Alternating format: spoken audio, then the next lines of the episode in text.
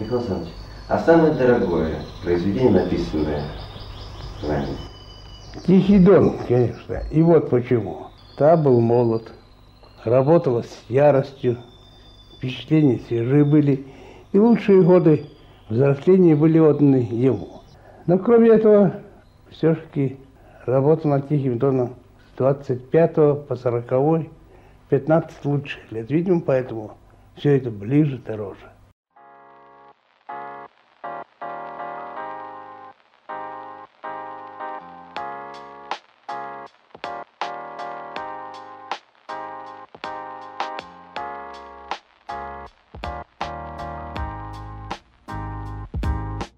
Привет, друзья!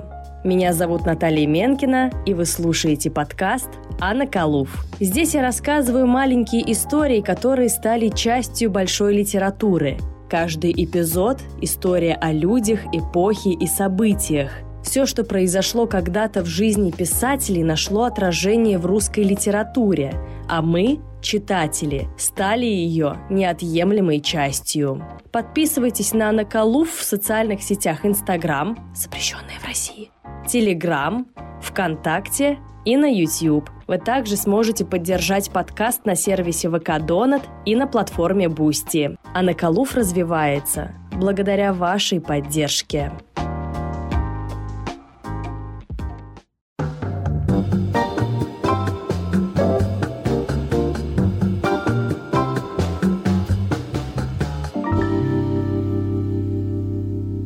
Роман эпопеи «Тихий дон» Михаила Шолохова стал одним из символов литературы советского периода. Книга была переведена на многие языки мира, по «Тихому дону» сняли четыре фильма, ставили драматические постановки, балет и даже оперу. Шолохов, благодаря «Тихому дону», в 1965 году стал Нобелевским лауреатом по литературе. И это был единственный лауреат из СССР, чью кандидатуру одобряла партия. При этом, напомню, роман никак не отражал ту советскую действительность, которую стремились описывать другие авторы. Но роман так понравился товарищу Сталину, что препятствовать выходу книги не стали. Но вместе со славой писателя пришли и подозрения, что Шолохов на самом деле не писал роман, а он был просто национальным проектом. В подкасте «От корки до корки», куда меня пригласили ведущие Сева и Диана, я уже рассказывала об этом мифе. Но мне хочется разобраться поподробнее в истории написания романа и понять, почему же роман был одобрен самим Сталиным. Легендарный роман эпопею «Тихий дон», который изначально назывался «Донщина», Михаил Шолохов начал писать в 1925 году. И для начала давайте кратко напомню сюжет, ну, чтобы вы понимали, очень кратко, потому что все-таки в романе четыре тома. Главный герой Донской казак Григорий Мелехов был замечен в интимной связи с замужней женщиной Аксиньей Астаховой. После этого его экстренно женили на Наталье Коршуновой, но никому счастья это не принесло. Кроме того, Мелехов не знал, с кем быть не только в личной жизни, но и на войне. Роман ярко описывает жизнь и быт донского казачества в сложное для страны время. Первая мировая война, революции 17 года и война гражданская – Отмечу, что в романе писатель отдает предпочтение белому казачеству, и главный герой так и не становится красным. Но прежде чем писать, Тихий Дон Шолохов написал ряд небольших рассказов, которые вошли в три сборника. Очень важно сказать, что Михаил Шолохов начал писать вообще книги, когда ему было 18 лет, и он окончил 4 класса гимназии. Поэтому в дальнейшем у его критиков были основания сомневаться в авторстве такого огромного произведения, как «Тихий дон». В то время, когда Шолохов затеял писать «Донщину», ему было 20 лет, и он жил вместе со своей супругой у ее родителей. Они скептически отнеслись к его занятию, а супруга переживала, как бы он не сошел с ума от своего стартапа. Шолохов написал около трех-четырех печатных листов романа, ну, это примерно 50 страниц книги. И э, работа зашла в тупик. А почему так случилось? Изначально действие романа «Донщина» начиналось летом 1917 года в период Корниловского выступления. Так называли неудачную попытку установления военной диктатуры генералом Лавром Корниловым. Шолохов понял, что дальше развитие сюжета будет плохо восприниматься читателями, поэтому работа встала на год. И только в ноябре 1926 года писатель вновь принялся за сочинение романа и перенес сюжет на период гражданской войны. Он начал собирать материалы в библиотеках и архивах, изучал историю донского казачества, мемуары генералов Краснова и Деникина, встречался с участниками гражданской войны на Дону и в том числе с георгиевским кавалером Харлампием Ермаковым, который стал прототипом Григория Мелехова. Почему стал писателем или как стал писателем? Надо иметь в виду, что формировался я и отроческие годы мои прошли в разгар гражданской войны. Тема была на глазах. Темы. Темы для рассказа. Трагедийная эпоха была. Требовалось писать. Удивляюсь, как люди не стали писателями в эту пору. Все участники этих событий. Больно много было интересного. Что требовало так, властно требовало отражения. Так создавались донские рассказы. Что касается Тихого Дона, то это уже иное дело. Он, можно сказать, он рос из донских рассказов. В то время шла гражданская война. Отроческий взгляд, самый пытливый взгляд у человека. Все видеть, все приметить, все узнать, везде побывать. Мне легко было, э, что касалось фактического материала. Трудности пришли потом, когда надо было писать и знать историю. Отечественной, то есть Первой войны, гражданской войны. Тут уже потребовалось сидение в архивах, изучение мемуарной литературы, причем не только нашей, но и иммигрантской. И выходило сравнительно много. В частности, очерки русской смуты Деникина. И вообще многочисленно была белая литература. Нужно было читать внимательно, изучать и то, и это. Затем огромное знакомство с действующими лицами, с казаками, участвовавшими в войне. Сама профессия моя до писателя, учитель, статистик, продовольственный работник, ну, знакомила меня с огромным количеством людей. Разговоры, рассказы, воспоминания участников. Так слагался костяк. Августе 1927 года Михаил Шолохов поехал в Москву. Так получилось, что писателю предложили место заведующим литературно-художественным отделом журнала крестьянской молодежи. Хлопотать я не хлопотал, пришли и предложили. Я взял и согласился. Против моей кандидатуры не только не возражали, но приняли весьма благосклонно. Единственное, что волновало в этой ситуации Шолохова, так это нехватка времени на написание романа – Сами посудите. Рабочее время с 10 до 5. Домой он приедет только к 7 вечера. Пока поест, пока отдохнет. Уже снова на работу вставать. При этом это не мои слова, так писал Шолохов своей жене. Но если бы это оказалось сложностью, Гораздо больше проблем было с публикацией романа. Михаил Шолохов принес рукопись первой книги Александру Серафимовичу, главному редактору журнала «Октябрь», с которым уже сотрудничал. Но не только Серафимович прочитал первый том «Тихого дона». Ему-то он понравился, и он был готов публиковать его. Но другие критики увидели в романе внепартийную правдивость отражения народной жизни, взбудораженной революцией. К тому же революция здесь отходит на дальний план, а главный герой не может выбрать между красными и белыми. А какой выбор может стоять в стране с красным флагом?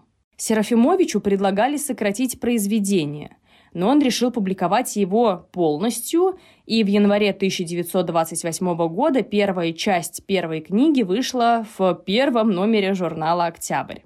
На протяжении всего 28 а, года в издании вышли все части первой и второй книг Тихого Дона.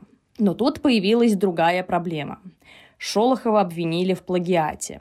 Скандал оказался не слишком продолжительным. В марте того же года при журнале была сформирована комиссия литераторов, в которую вошли сам Александр Серафимович, Леопольд Авербах, Александр Фадеев, Владимир Ставский и Владимир Киршон. Они рассмотрели представленные писателем рукописи и черновики.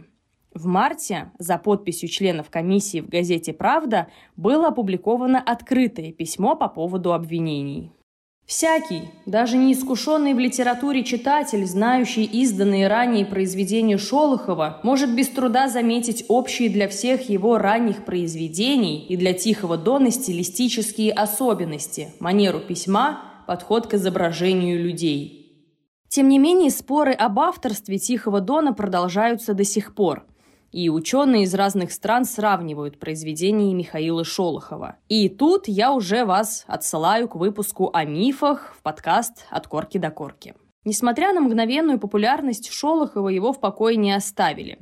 Еще одной проблемой была смена руководства в редакции «Октября». Александра Серафимовича, который на протяжении нескольких лет печатал произведения Шолохова, сменил Александр Фадеев – который требовал внести в третий том значительные правки. По словам Шолохова, он требовал сделать Григория нашим, то есть убрать сцены, где главный герой не может выбрать между белыми и красными а также изъять сцены восстания против советской власти. К Фадееву еще и подключился РАП – Российская ассоциация пролетарских писателей, которая выполняла на тот момент роль Союза писателей. На пленуме РАП, который состоялся в сентябре 1929 года, Тихий Дон резко раскритиковали за отрицание классовой борьбы, идеализацию казачества, невыразительность и бледность образов красноармейцев. В итоге на пленуме было принято решение о необходимости идейно воспитывать Шолохова. Писатель не соглашался с мнением Фадеева и Раб и пытался найти возможность избежать цензуры. Чтобы опубликовать продолжение романа, Шолохов начал писать поднятую целину, которая оправдывает коллективизацию. Это помешало ему продолжить написание седьмой части третьей книги «Тихого Дона». Но РАП все же запретила публикацию романа без цензуры. Тогда Шолохов обратился с просьбой о помощи к Максиму Горькому. Горький, защищавший многих писателей, организовал ему встречу с самим Иосифом Сталиным, и тот разрешил дальнейшую публикацию романа. Конечно, никакая раб не может и слова сказать против решения вождя, Поэтому с января по октябрь 1932 года третий том опубликовался главами в октябре, а в 1933-м вышло первое отдельное издание всех трех томов тиражом в 250 тысяч экземпляров.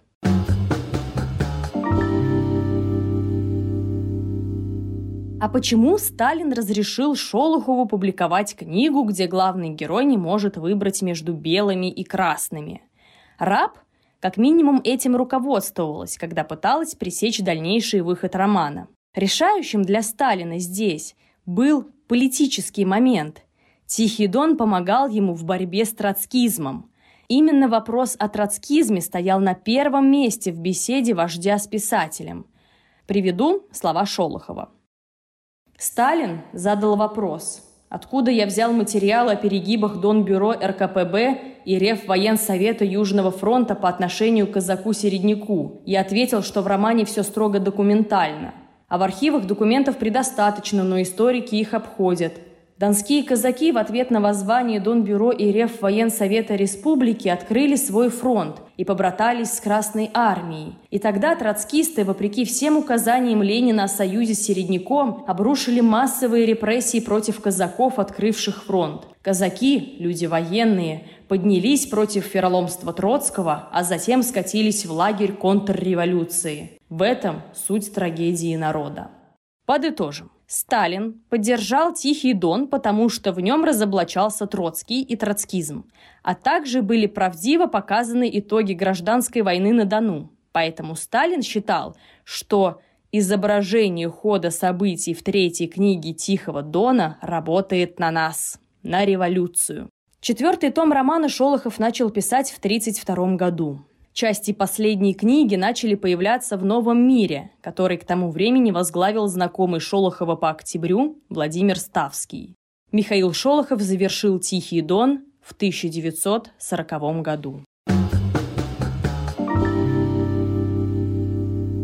После публикации первых частей «Тихого дона» в 28 году советская критика и коллеги Шолохова приняли роман более чем положительно. Литературный критик Владимир Ермилов назвал «Тихий дон» большим завоеванием пролетарской литературы. Однако сразу после того, как раб начала искать крамолу, в печати стали появляться разгромные статьи о романе и его авторе. Самая характерная резонансная заметка заглавлена «Почему Шолохов понравился белогвардейцам».